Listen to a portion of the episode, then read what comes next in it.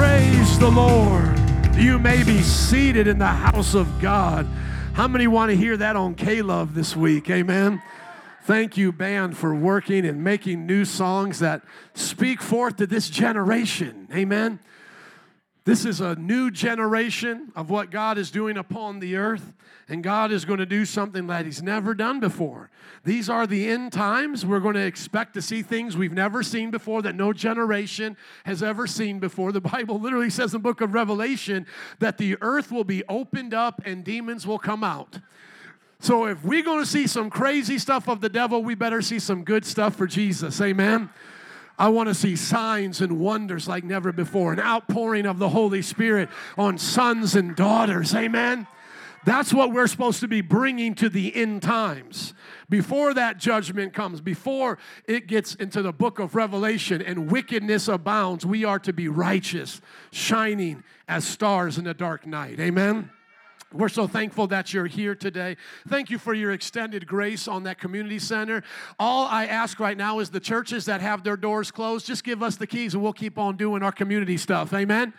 So just ask them for the keys because they won't be online. I won't be on the front line. Amen. So the Lord knows we jumped the gun on that a little bit, but that's all right. We're ready for the next one. But what I will not do, I'll just say this as the negotiator, always pray for me, is I will not feel pressure and I will not do anything that's outside of peace. Amen. We don't have to force anything. There's a lot of storefronts coming up, and if it's God, it will come back to us. If not, it's going to be better where we're at. Amen. So thank you for being patient with us and forgive us for getting a little too excited. Today, I'm going to talk about a somber message. It is going to be deep and it's going to be emotional, but I don't want to let my emotions out so much. I want the text to speak for itself, but I want to have our hearts be open to what the Holy Spirit will do in our emotions, okay? Because it is going to get real. Somebody say Daniel's prayer. Daniel's prayer. Thank you. Go to Daniel chapter 9 with me. Daniel chapter 9, 1 and onward. These are on the notes. Uh, the notes are always online on the app. Make sure to download or to follow on Facebook, YouTube, website, all those good places. Daniel chapter 9, verse 1. In the first year of Darius, son of Xerxes, a Mede by descent, who was made ruler over the Babylonian kingdom. In the first year of his reign, I, Daniel, understood from the scriptures, according to the word of the Lord given to Jeremiah the prophet, that the desolation of Jerusalem, Jerusalem would last 70 years. So I turned to the Lord God and pleaded. Somebody say, turn to the Lord God and plead. Thank you. He says he turned to the Lord God and pleaded with him in prayer and petition. Somebody say prayer and petition. Thank you one more time. Somebody saying fasting. Somebody saying sackcloth and ashes. Amen. I will get to the prayer in just a moment, but I want us to have some history here. It's Daniel chapter 9, almost the end of the book. Daniel himself is a prophet, and he is referring to the prophet Jeremiah. What has happened? Why are they in this situation? Let me catch everyone up. Israel was founded by God as they were delivered out of Egypt. As they were delivered out of Egypt, God said, This is my nation. These are my people. Some of you know the story about Moses leading the people through the Red Sea. And who died in the Red Sea? Pharaoh and his army, right? God was good to his people, but they were disobedient, and what should have only been a few months ended up being 40 years, and only a few of the younger generation, Joshua and Caleb, got to go into the promised land with the children of those who are disobedient. That kind of sets the scene for what Israel is going to be like. As you read the book of 1st and 2nd Samuel, 1st and 2nd Kings, 1st and 2nd Chronicles, you always see this tug of war with God and the people of Israel. God is speaking, they're disobeying. God is being merciful, they say they're going to do better, then they go back to disobedience. After a certain point, God says, What I'm going to do is hand you over to other nations because it seems like you want to be like them. But they didn't believe the prophets as they said this. They thought the prophets were lying. Jeremiah was one of those prophets that started speaking to the people of Israel, going, Hey, everybody listen. This is not going to go in the merry-go-round like it's been going in the book of Judges and so forth and through the beginning of the Kings. That's, this, is, this is going to come to an end. God is going to hand us over. in this temple that you all think is indestructible because God's presence dwells there, the same presence that protected you from the Egyptians. You think you're invincible? God says He's going to allow this to be destroyed. And at the time of Jeremiah, the Israelites scoffed at him. They said, No way, that's not going to happen. And so the kings got the other prophets, the people pleasing prophets, to come. And they began to tell the people, no, don't listen to Jeremiah. Jeremiah is out of his mind. God has spoken to us and told us everything is going to be all right. In my neighborhood, they've put up some uh, Bob Marley lyrics to encourage people. Everything is going to be all right, man. That's what they want you to think. Every little thing is going to be all right. And Jesus is speaking to Jeremiah, going, No, that's the wrong message. But they don't listen to Jeremiah. As a matter of fact, in Jeremiah's persistence, they throw him into a cistern and say, Shut up. We don't want to listen to you. You're, you're the party pooper. You're bringing us all down. And eventually, what happened? The armies come and they start invading. But they had a way of doing it to break down cities and nations. The Babylonians sieged the city. And what that means is if you were in a city with walls, you would have to stay there. You couldn't go out. And that means fresh produce couldn't come in, food could not come in. You would be stuck inside that city. And it got so bad that cannibalism in the Jewish city began to happen. And at one point, a Jewish king is walking around checking on how bad it is and he sees two mothers arguing and he goes, What are you guys arguing about? They said, We agreed to eat each other's children on different days. And one mother has given up, I've given up, the mother says, I've given up my child to be eaten, and this mother now will not let me eat her child. That's how bad it got. And then Daniel, the teenagers, are brought into that nation that defeated them, Babylon. Daniel is writing as a captive. You don't even know, most of us here don't even know his three friends' names in Hebrew. We only know them by the slave names that they were given by their oppressors Shadrach, Meshach, and Abednego. Those are Babylonian names. And now they are there suffering because of what their parents had done. And as they are suffering, Daniel says, Man, I want to be righteous. I want to be holy. I don't want to make the mistakes that my generation before me made. So he goes back to the prophet. He goes back to the pastor Jeremiah's messages and goes, Jeremiah, what were you talking about? And he starts reading through and he goes, This was God. God was speaking to us through Jeremiah. And then as he's searching through the scrolls, he sees a point, and I've labeled it here Jeremiah 29 10, where God says through Jeremiah, it's going to last 70 years. And so at this point, you can almost imagine that Daniel has to go to his friends and his fellow Israelites and go, Man, I got some good news and bad news. The good news is there's an end to this. The bad news is it's going to be basically our whole lifetime 70 years. We're going to live here under the rule of wicked kings and leaders with no respect for our religion in our homeland. Do you want to know how Daniel ended up in a lion's den? It's because the previous generations of Israelites had sinned, got cursed and punished by God. He gets dragged off and enslaved in another nation and told not to pray. And then, praise God, he does pray. And that's what ended up putting them into a lion's den. What had Shadrach, Meshach, and Abednego thrown into a fiery furnace? Because they would not bow to a statue made out to a king to be worshiped as a god. These are real people and real stories. And the Bible gives them to us for encouragement during these times. Because I've got some good news and bad news. The good news is our time of persecution will end when that trumpet sounds. Are you listening? Our time of ridicule will end when that trumpet sounds. But the bad news is we will endure some persecution and hardships right now. I want you to go to our website, please, and go to the sermons under various, the series. I am no Jeremiah. In other words, I am not writing inspired scripture. But I want you to see the date on a message I preached about being a Daniel in this generation. As he starts to pull it up here, I want you to know that this church has been prepared for such a season as this. We are not sticking our head so far up in the clouds that we're always optimistic to the point we don't have a reality to what things are like. We're not going to be so optimistic that we cannot be real in the real world. And then we're not going to be so pessimistic that we're going to think the sky is falling, everything, something goes wrong. So we're not going to be naively optimistic, and we're not going to be downtroddenly pessimistic.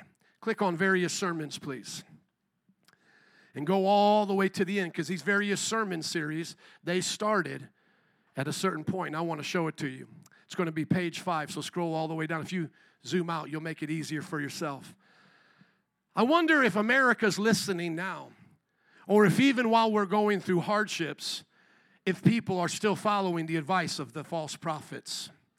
I wonder now if this has woken up the church a little bit to how quickly we could lose our freedoms. Right there, sir. Look at it. Click on living lawful in lawless times. Click on that, please. What does the date say right there? Jeremiah, uh, Jer- uh, January 12th. Now go ahead and scroll down a little bit, please. We are not the first righteous people to have to live in evil days. May God strengthen our hearts to give us wisdom on how to live in lawful times. Look at Second Peter, the first scripture I started that day with, verse 17. Therefore, dear friends, since you have been what? Since you have been what? Forewarned, be on your guard so that you may not be carried away by the error of lawlessness and fall from your secure position. That was preached January 12th. January 12th. I would encourage some of you who want to see modern day prophecy being used, not in the sense of writing scripture, God forbid, I'm not saying that. But those of you who want to see God speaking and preparing His church at the beginning of the new year, this was a word that I gave. It wasn't, it's gonna be your year. Give some money in the offering, you're gonna get double for your trouble. Send more money in. No, it was a serious word, it was a warning. And it didn't even take necessarily a prophetic gift. All it took was just the ability to be a watchman, to see in the distance what was coming. And yet I had people in the church, the moment things began to come, leave, acting as if it was something strange that persecution was coming to us. The Bible said to us we would suffer persecution and yet they thought it strange because they could amen that message from the sideline, but when they got on the field, it was a whole different thing. And what we have to do as a church is to understand this is not a cruise ship, this is a battleship. And while other people while other people are dismissing what the Bible has talked about for years, we are taking it serious.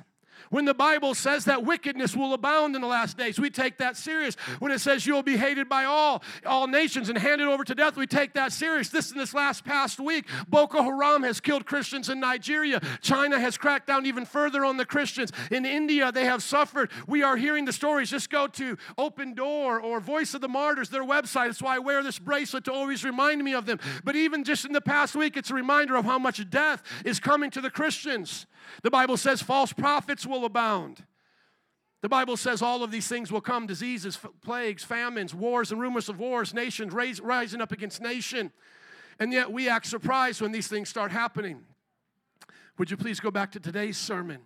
Daniel was in the situation he was in because his ancestors had not done what God had asked them to do.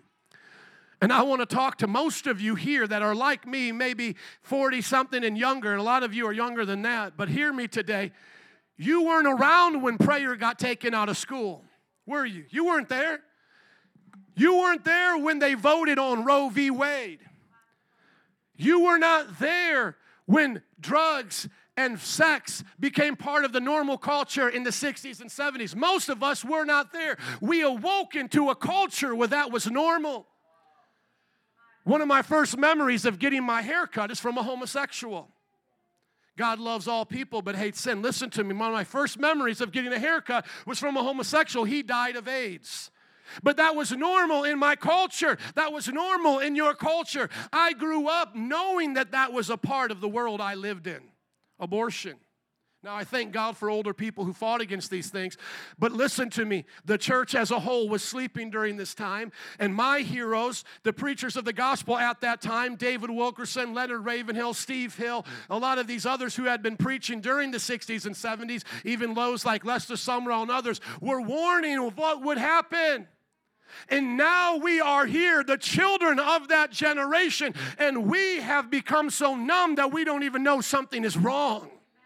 We count the strangeness as normal. We count the absurd as wisdom. I want to speak to just transgenderism just for a moment because a great actress who I do like, and I liked her in the movie Juno, said now she's a man. And the movie Juno talks about pro life. It's a good message from a worldly point of view. But now she says she's a man. This is what I want to ask you. When you talk to the people who support this, do they not agree with us that there's a problem in the mind? We both agree there's a problem in the mind, do we not? What they will say is that their mind does not match their body, right? That's, that's the argument. But let me ask you something.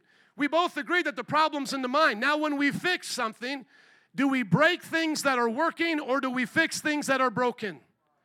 When you go to your car and you see there's a problem with the engine, do you start flattening your tires? Do you start removing the hubcaps off your car and take away parts from the car? Are you listening? You know where I'm going with this. If we both agree that the mind is the issue, why is she removing breasts that are working to nurse children? Why is she sewing up her womb, which is to be the birth canal? Why is she removing healthy ovaries? Why is she taking drugs that her body is not yearning for? Why don't we fix the mind? And then we talk about fixing the mind, and they have something in in, in, in, uh, in their mind thinking we're talking about electroshock therapy and they want to bring us to some weird place. No, that's not what we're saying. We're saying there's real problems and there must be real solutions, and we can take our time and work through the issues of the mind. What we don't want to do is play Mr. or Mrs. Potato Head. We don't want to remove well working pieces to break them to try to fix something that it has nothing to do with. The problem is not in the breast, it's in the mind. It's not in the womb, it's in the mind. It's not in the ovary, it's in the mind. In that same week, this week that passed, what else do I see? Three reality TV stars from one show, one season, have all now committed suicide. Shocking. But to most of us, it's just another scroll through our news feed.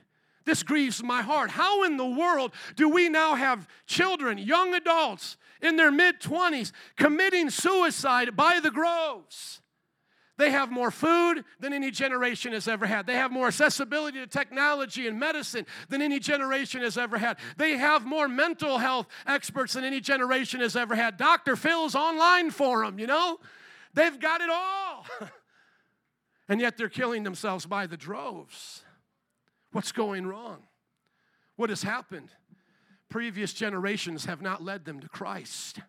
And now the curse is upon them as well.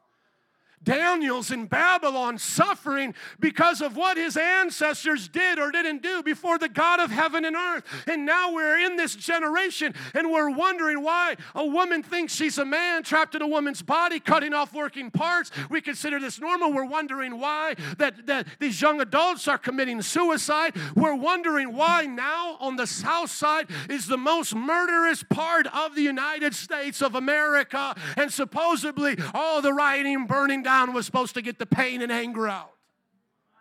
And yet now, today, there is more murder there than there has been in any other city in America. This is our world. And we just scroll and we scroll. And then we see about the mother who just got captured after 10 years of evading authorities who killed her twin babies. Same week. Same week. And you just scroll through what's going on and they want to tell us to shut down the church and go online. This is not the time to go online. This is the time to be on the front lines. This is the time to stand up for Jesus Christ. And if they say, What happens if you catch COVID? I'm ready to meet Jesus and die. What are you waiting for? But I'll take my chance with something that's 0.05%.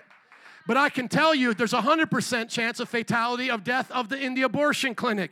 I can tell you right now the death rate in the inner city of Chicago is higher by multiples than it is for COVID. So, yes, we can be both and wise, and we can be spiritual. I don't think spiritual just means we're silly, but I am not going to fall for what is happening right now. And if we stand, we stand for Christ. Amen. And if we fall, we fall for Christ. If we if we die, we die for Christ. And if my ancestors have to, or my children here, if the only thing they can say about me is, well, dad died of COVID, well, at least they'll be able to say, dad didn't cheat, dad didn't steal, dad taught me how to be a man of God. The worst thing you say is, I die of a disease. We're all going to die, anyways, friends. We're all going to die. Read Dr. John Ioannidis. He just put out his article on the World Health Organization 0.05 fatality rate of those infected. This is not junk science, this is the science. And yet, going on in our world, it's not getting better, it's getting worse. We can relate to Daniel. We can relate to being in a situation that we know is not changing anytime soon. So, if you want to know my beliefs about the end times, eschatology, as we theologians call it, if you want to know what I believe, I believe there is going to be a final revival before that trumpet sounds and we go to meet Jesus. I believe that. But I also believe before that revival comes, things will probably get worse. I am leaning more towards it's going to be worse. That we are going to be more persecuted for our beliefs. That they're going to continue to, to try to choke us on our jobs from having a dissenting voice. Wear the flag button, wear the rainbow flag button, wear the BLM button. What's wrong with you? You don't want to wave the button? We don't want you here. You don't want to wear the button, wave the flag. We don't want you. And they're going to keep tacking on things to it. Now it's the LGBT flag, okay? So you got to do that on Diversity Day. You've got to wear that. Now it's the BLM fist, and you got to wear that. Before you know it, you'll be wearing all the buttons for all their causes. Well, what about the pro life button? Do I get to wear that here? What about the pro family marriage button? Do I get to wear that here? Every time you see them highlight somebody, and I've talked about this before, whether it's America's Got Talent or somebody on our news, it's always they're supporting some charity from something that the Bible calls sin. When do they ever highlight on America's Got Talent the person wanting to win the money for a pro life organization? No, they stifle these voices so that you'll think the absurd is normal over and over and over again and so that you are made to look like the odd man out. And truly, we are. We are now aliens in this culture, are we not? We are now foreigners in our own land. And it can be relatable to us because most of us, even if we had a church background as I did, most of us can relate to walking away from that church background. If you would have talked to me November 5th, 1995, at about 2 p.m., before I gave my heart to Jesus around 5 p.m., and you would have asked me the questions or these things that we're talking about, I would have answered just like the world. 18 year old Joe, what do you think about homosexuality? I think it's great when it's two girls, and I don't care what two guys do, now as long as it's not with me. What do you think about abortion? An easy way out. What do you think about fighting and doing things? Might is right. Right? Come on, somebody. That's how I was. Don't get quiet on me now. How many have a testimony? But God. Somebody say, but God. Come on, November 5th at 6 p.m. at my mother's kitchen table, I got my brain washed by the Holy Spirit. God turned my frown upside down. He took me out of the clay and set me on solid ground. I was once busted and disgusted. Now I'm hooked on Jesus, and there ain't no high like the Most High. Give Jesus a try. Something changed from two o'clock in the afternoon that day to six o'clock in the evening. I met Jesus. Some of you say you meet Jesus, but you look the same way you did yesterday. Do you look the same way after you meet a hurricane? Do you walk out of a fire the same way after you met that fire? I met Jesus. I'm not talking about religious Jesus. I'm not talking about pray to Saint Jesus or to his, his, his brothers and sisters saints. I'm talking about I met the real Jesus, the one who changes lives, the one who will save and sanctify you, set your life on fire, take away the sin. Has anybody met that Jesus today? So, not only do we look back on the past of our ancestors and say, man, you definitely dropped the ball on abortion. You definitely dropped the ball on getting prayer in school. You let it get taken out. You dropped the ball on what you were watching on TV and things. You allowed all of this to go to hell in a handbasket. Not only do we look to our ancestors and say, you failed, but we failed. We have failed. We have not taken serious the things of God. I have friends in the ministry that have now changed their message. They get their messages off of Oprah Winfrey's old magazine. What is Oprah talking about? Oh, she's talking about racism. I might as well talk about that now. She's talking about this. I'm going to talk about that now. They get their hall pass. You know, remember what hall passes were, kids, when you used to go to school? And adults, when you used to go to school, hall pass gives you permission to be out in the hall when you're not supposed to be there, right? And so the world now gives the preachers the hall passes. Preacher, let me tell you what you can talk about now. Here's, your hall pass. But you know what they've turned into? They've turned into adulterers, they've turned into to, uh, thieves and robbers in the pulpit, and they are abusing the sheep. And so when we let the world in, the sheep suffered. It was an attack of the enemy against the church. I would rather you walk out of here offended and know that I'm saying something from this Bible than for you to hear something that already affirms what you think is right. This is not confirmation bias hour. This is time to learn the Word of God and follow Jesus. Amen? This is not time to get all of your biases affirmed. This is time to be confronted by the Word of God. And if you are a racist, repent. And if you are in a same sex relationship, repent. Amen? And you will be happier at the end of the day. It's not just for your happiness, but I can promise you this you'll be happier at the end of the day. I would rather serve God and have the peace that passes understanding than to serve my flesh and the fleeting pleasures of this world. We all know sin has pleasure. They want to draw lines now to where the pleasure is acceptable. Well, why not have pleasurable relationships with adult to children if the children can make a decision? That's the argument of NAMBLA. That's the argument of pedophilia, and it's coming right down the road. But everybody now thinks it's crazy. But they used to think it was crazy to have homosexual relationships. See, it's just a little here, a little there, a little compromise, and before you know it, we're the Roman Empire. We look back on these societies and we say, oh, never. Oh, I would never do that. Hitler in Germany, I would never turn in my neighbor. Now we have people turning in those who don't wear masks. You're the, you're the exact one that Hitler needed. What do you think it goes from after mask? Then it goes from when we're not doing the right thing, are we? We're not saying the right thing. And the Bible says, Mother will turn against child. Here, government, my child is going to this church. Fix them. And North Korea says, I've got ideas on how to fix them. And America, instead of taking its cues from the Bible, is taking it from dictatorships like China, like North Korea, like these places that oppress people. You might say, Pastor, well, then live and let live. That's right. As long as you don't hurt anybody, I am a person who believes in free enterprise and a free society. But my ideas, my freedom, does not stop where your discomfort starts. And I do believe in the world of ideas, we will win every single time. The only way they can defeat us in China is taking away our speech. The only way they can defeat us in the Middle East is taking away our speech because anyone with half a brain cell who, who analyzes the supposed prophet uh, Muhammad will realize that he himself was a pedophile, that he was a warlord, and that he's nothing like the, the prophets of the Bible. But the way that they win the, the thought war in Islamic states is by taking away the voice of the Christians. So here's how I believe as a God blessed, good hearted American is give us the same space and place, and we will whip your butt every single time. Let us come and read our Bible in the library reading hour instead of the transvestite, and we will win the thought war. Empower us to have the media and the TV stations, and we will win every single time. Bring me on tonight in the 10 o'clock news with the fair time, with whatever Oompa Loompa you're bringing on there, and we will win every single time. We are not afraid of an open dialogue and discussion. That is why all Christian societies have had universities and they come from the Christian mind that you learn you learn diversity through the unifying ideas of truth. It's not that they're all equal, it's that when you have a diversified mind, you can unify things and see patterns. And we will show them the truth of Christianity. But right now, we must pray.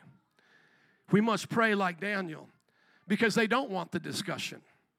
They're not calling me up again. They called me up once and that was it. They brought me on WTTW to debate a pastor that said, We're not coming out until they can have people in the, uh, the football stadiums. He went viral doing that, and they had me debate him. Watch it yourself. It wasn't much of a debate. He got crushed in 30 seconds. And then he started to, to be wishy washy because he knows it doesn't work that way. If he wants to close down his church, that's fine. Just give it to somebody who wants to open it. He can never come back. That's fine. But listen, I was debating that pastor, and I do pray for him and love him. And this and the, the host, I always forget his name, he's an older Latino fellow. He said back to me, he goes, Well, sounds like you're not just basing this on the Bible, you're also basing it on science. And I'm like, glad as you're listening, sir. That's right. We don't just have the Bible. We have everything else because it comes from the Bible. You wouldn't have math without a God. Where does math come from? It doesn't come from a frog. It comes from a God creating us in his image with a mind. Frogs don't come up with math, math equations. You do. You know why? You're made in the image of God. Science came out of the Christian Enlightenment movement because they believed that a God of order would create an earth and a universe of order, and it was to discover the universe, uh, discover the mind of God through the order of the universe. Thinking the thoughts of God in science, thinking the thoughts of God in our, our approach to the world. So, yes, we can have both, amen? But they want to put us into a category of being the dim witted religious people, and they want to dismiss us from the public square. I can't tell you how many times I would stand in front of Wright College and preach, preach the gospel, and I would say, Have your professor bring me in anytime. Because not only can you not answer these questions, your professor will not answer them. And as a matter of fact, the only time I really had a great discussion, or I should say a great, but a discussion with the professor, and is when he was telling me to stay away from a student. Because as I was approaching that student and preaching to them, he could see that the student's worldview was getting rocked. The, the student was basically saying, well, all religions are the same. And I go, well, are all math equations, uh, answers to math equations the same? Is 2 plus 2 5, 2 plus 2 4, 2 plus 2 3? Is all of that the same? These are truth statements. Jesus rose from the dead. It cannot be the same as the other religions that say he did not raise from the dead. It cannot be the same. The law of non contradiction. Are you listening to me? And then the professor steps in. Just give him a break, step away. He was a man, by the way. Just give him a break, step away from him. And I'm like, he doesn't need your help, sir. Unlike what you do in that school, I don't have to force him to believe what I believe. See, they just want to brainwash them and just continue to force them to believe what they believe. See, out there, they get to have a free discussion with me. I don't have to force my beliefs on them. Are you listening? They get the same opportunity to come back at me, and yet they get the truth. We go through this in our culture and society enough, we'll win. But we have to be patient. We have to pray and not give up. Amen. Are you ready for the prayer? I want to read it and then we'll close out in prayer today. By God's grace, let's read it without interruption. I'll read it to you. You can follow along. Here's his prayer I pray to the Lord my God and confess, Lord, the great and awesome God who keeps his covenant of love with those who love him and keep his commandments, we have sinned and done wrong. We have been wicked and have rebelled. We have turned away from your commands and laws. We have not listened to your servants, the prophets. We spoke in, who spoke in your name to our kings, our princes, and our ancestors, and to all the people of the land. Lord, you are righteous, but this day we are covered with shame the people of Judah and the inhabitants of Jerusalem and all Israel, both near and far, and all the countries where you have scattered us because of our unfaithfulness to you. We and our kings, our princes, and our ancestors are covered with shame. Lord, because we sinned against you, the Lord our God is merciful and forgiving, even though we have rebelled against him. We have not obeyed the Lord our God, kept the laws he gave us through his servants, the prophets. All Israel has transgressed your law and turned away, refusing to obey you. Therefore, the curses and sworn judgments written in the law of Moses, the servant of God, have been poured out on us because we have sinned against you. You fulfilled the word spoken against us and against our rulers by bringing on us great disaster. Under the whole heaven, nothing ever has been done like this that's been done to Jerusalem. Just as it is written in the law of Moses, all this disaster has come on us, yet we have not sought the favor of the Lord our God by turning from our sins and giving attention to your truth. The Lord did not hesitate to bring the disaster on us. For the Lord our God is righteous in everything he does, yet we have not obeyed him. Now, Lord our God, who brought your people out of Egypt with a mighty hand and who made for yourself a name that endures to this day, we have sinned. We have done wrong. Lord, in keeping with all your righteous acts, turn away your anger and your wrath from Jerusalem, your city, your holy hill. Our sins and the iniquities of our ancestors have made Jerusalem and your people an object of scorn to all those around us. Now, our God, hear the prayers and petitions of your servant. For your sake, Lord, look with favor on your desolate sanctuary. Give ear, our God, and hear. Open your eyes and see the desolation of the city that bears your name. We do not make requests because we are righteous, but because of your great mercy. Let's read verse 19 together. One, two, three.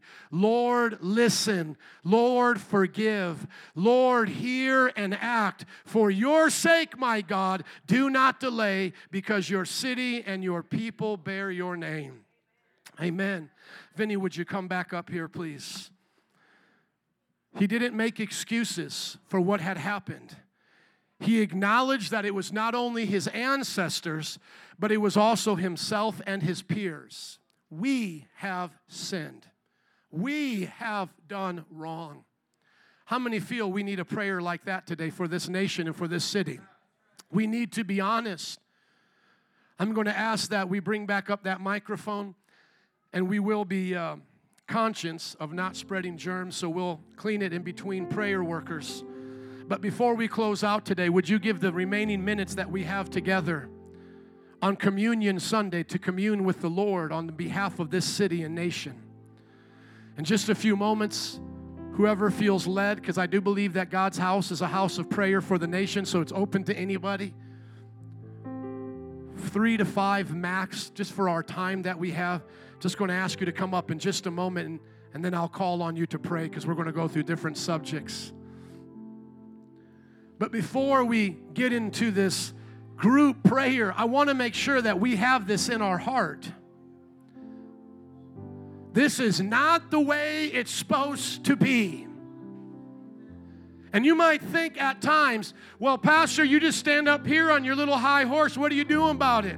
Okay, let's go through some things that we're doing about it. Belmont and Clark preach there all the time.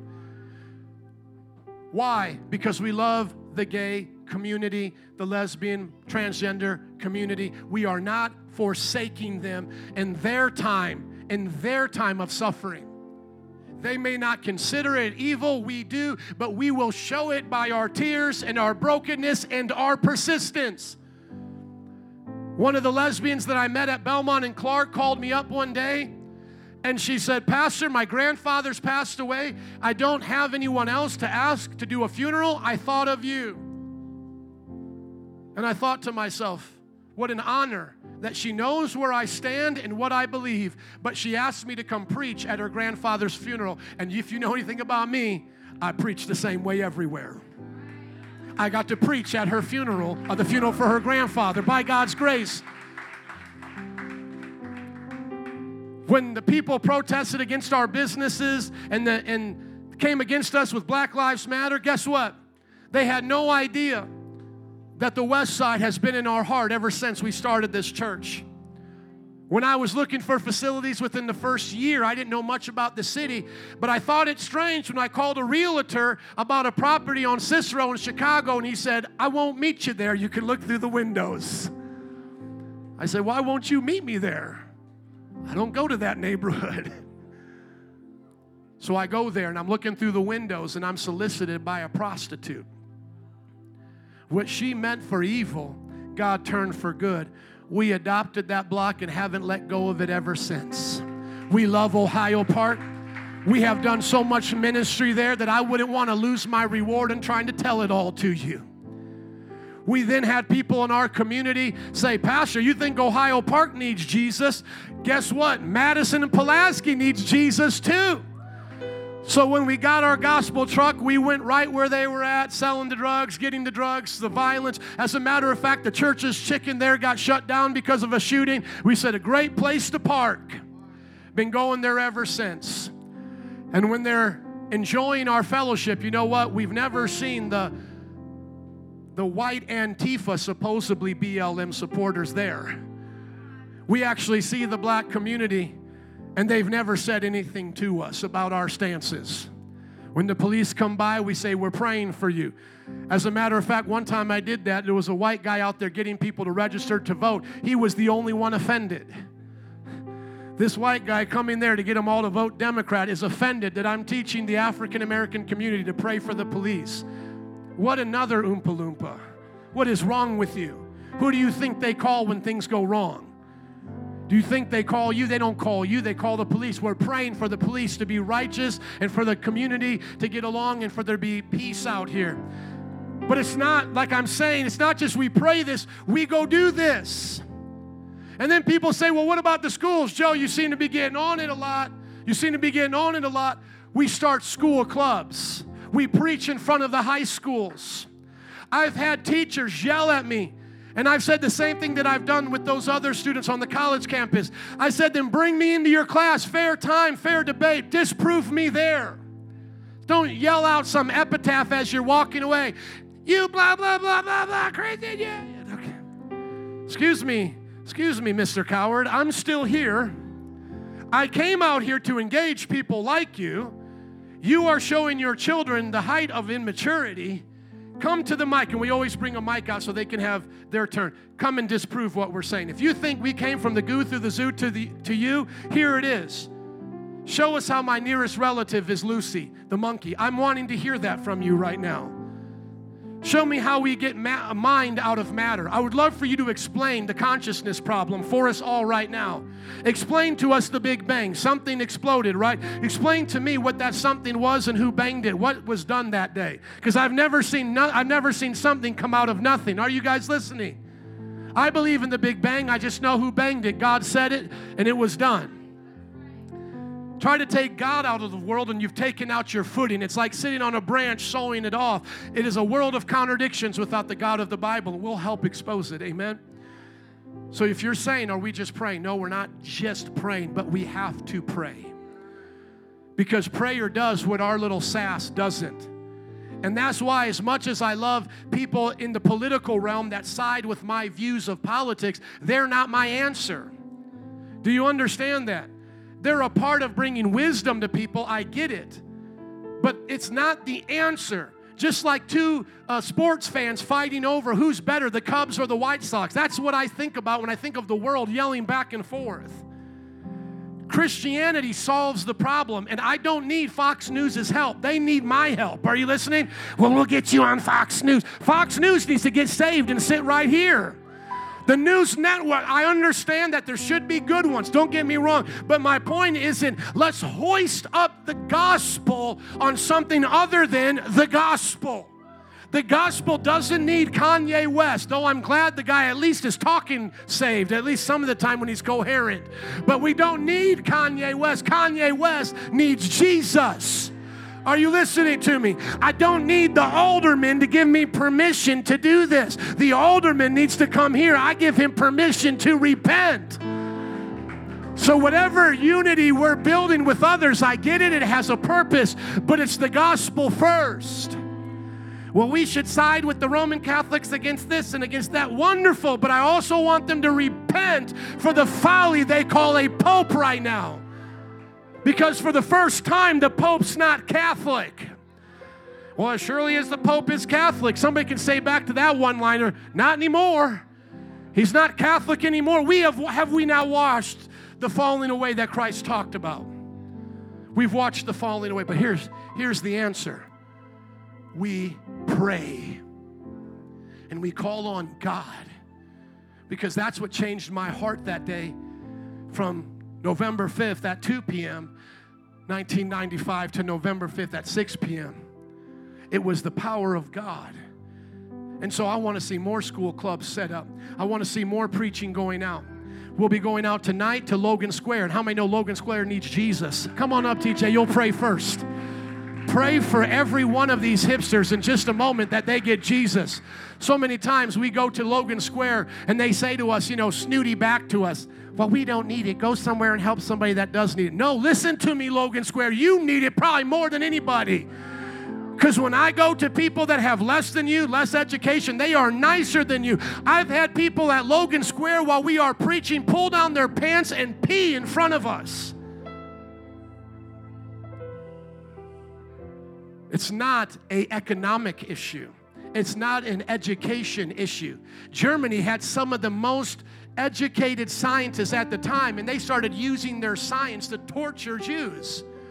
We have some of the most medical breakthroughs that we've ever had. We can do surgery in the womb right now, and yet we're ripping out babies out of, out of the womb. This is ridiculous, is it not? God have mercy. I'm just going to ask you to start. If a few others want to come up so I don't have to call on you, uh, go ahead right now. We're going to have three or four uh, people pray. Would you start off by praying for these young adults we call hipsters? Pray that they'll come to know Jesus. God, we just pray for every young adult, Lord God every single one of them in the name of Jesus, God. Break their heart, God. Yes, Lord, Lord God, I pray, Lord God, that they'll turn away from sin. Turn away from wickedness. Turn away from their desires, Lord God. I pray in the name of Jesus, Lord God, that they will turn away from the lifestyle that they're living, Lord God, thinking that they're all that, God, thinking that they're all that with a bag of barbecue potato chips, God. We ask, Lord God, that they will turn away from sin, Lord God. Turn away from their self, God, and turn to you, Jesus, God. We know, Lord God, that they need you, God. They need you. They don't need something else, Lord God. They don't need the next relationship, God. We don't need anything else. They need you, Jesus. They need your presence. They need to be set free. They need to know, Lord God, that your perfect love can only set them free, Lord God, because it says in your word, whoever the Son sets free, it's free indeed, God. So we pray for every sinner, every hipster in Logan Square, and Belmont and Clark, and Wickham Court, Lord God. We ask, Lord God, that they will come to know you, God. That they'll come to know your perfect love, Lord God. That they'll come to know you as the God of Abraham, Isaac, and Jacob, the God that saves, the God that saves, the God that saves, Lord. Have your way, Lord God. Use people, Lord God, in this church to preach and proclaim the gospel, God, in these communities. In Jesus' name, amen. Come on, how many believe that? Say amen. Amen. Just so people don't think we're totally irresponsible. Will you come and pray for abortion to end, please?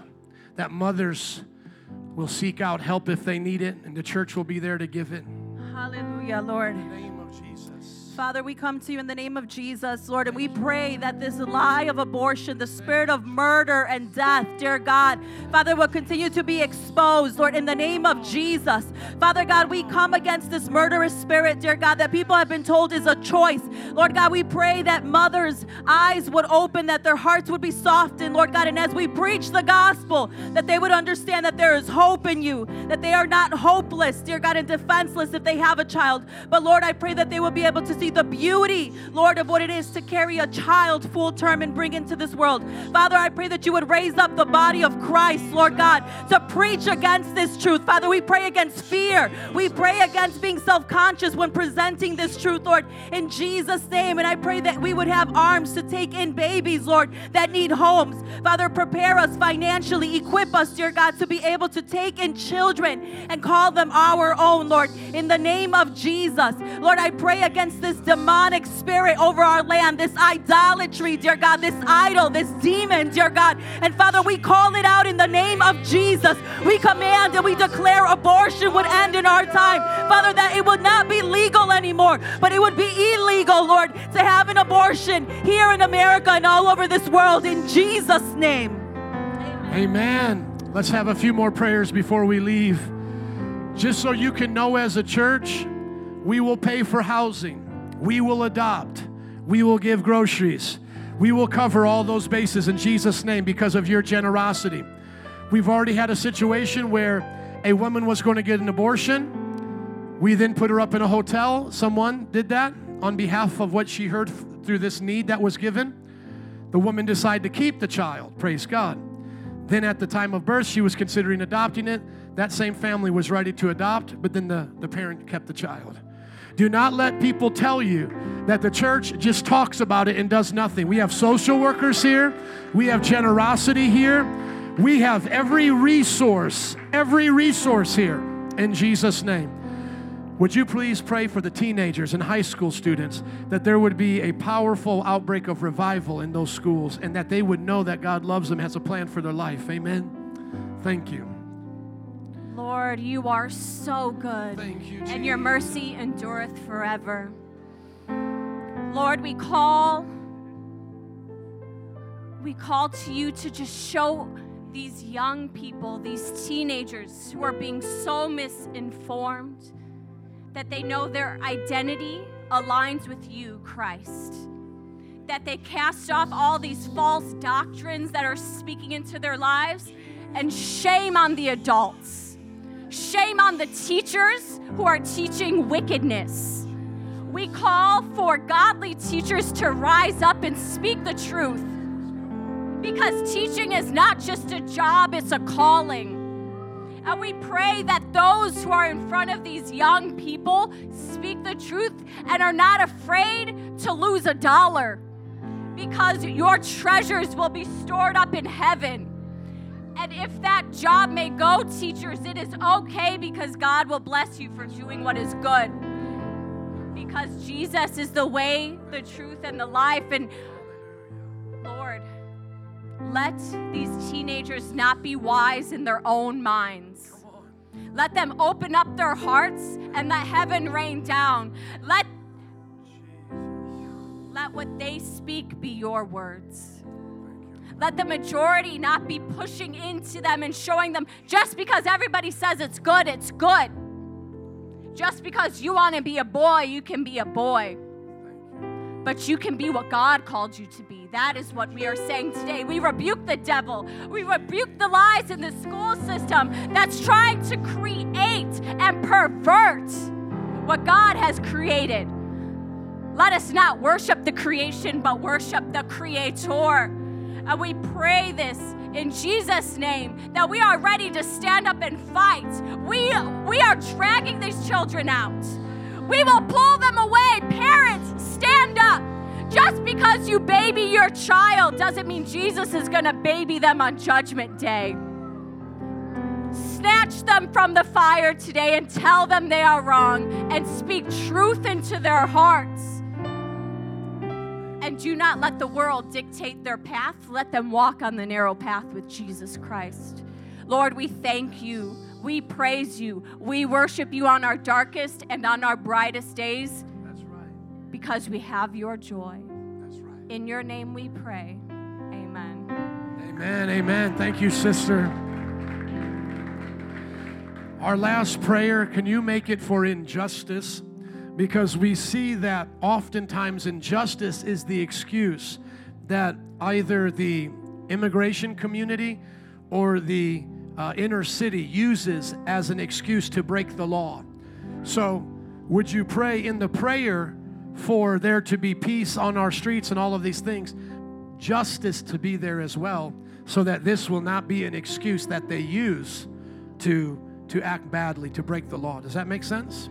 Amen. Let's pray for them. Hallelujah. Amen. Father God, you are a righteous God, Lord. You are the one, Father God. You are the, the, the righteous over the land, Father God. Over the world, Father God. And as you are righteous, Father God, you want that we see, Father God, Father God, everything, Father God, through your eyes, oh Lord. And I pray, Father God, that you, Father God, let us see, Father God, let us see through your eyes, Father God, the righteous, Father God, the justice, Father God, that you want, Father God, our governments, Father God, the people that are in charge of the cities, Father God, of the countries, Father God, that act with righteousness, Father God.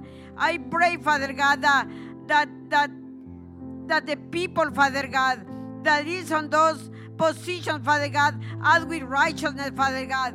I pray, Father God, that you bring, Father God, fear, Father God, in their heart, Father God. Bring your fear, Father God, the bring of you, Father God, into their hearts, Father God, that they can act with righteousness, Father God. I pray, Father God, that the people, Father God, the one that are moving the masses, Father God, around this country, Father God, I pray, Father God, that they, Father God, act according to the law, Father God. Not because, Father God, uh, breaking the laws, Father God, of this country, Father God, but everyone, Father God, can lead, can be lead, Father God, for the righteousness, Father God, and for the love, Father God, of your loves and this country loves, Father God. In the name of Jesus, I pray. Amen and amen. Thank you, Lord. Thank you, Jesus. Amen. Can we all stand up? Give it up for Jesus, our Lord and Savior. He is the answer. Altar workers and band, would you come? We'll close out today. If you need prayer of any kind, would you join them up here and let us commit to living a lifestyle of praying and preaching? After we pray now, what should we do? Go preach. And then after we preach, what should we do? Pray. And then after we pray, what should we do? And then what? And then what? And then what? And then what? So we preach, pray, and plug away. We preach, pray, and plug away. We don't stop. We keep this thing going. We don't stop until our job is done. Let's get Des to close us out in that.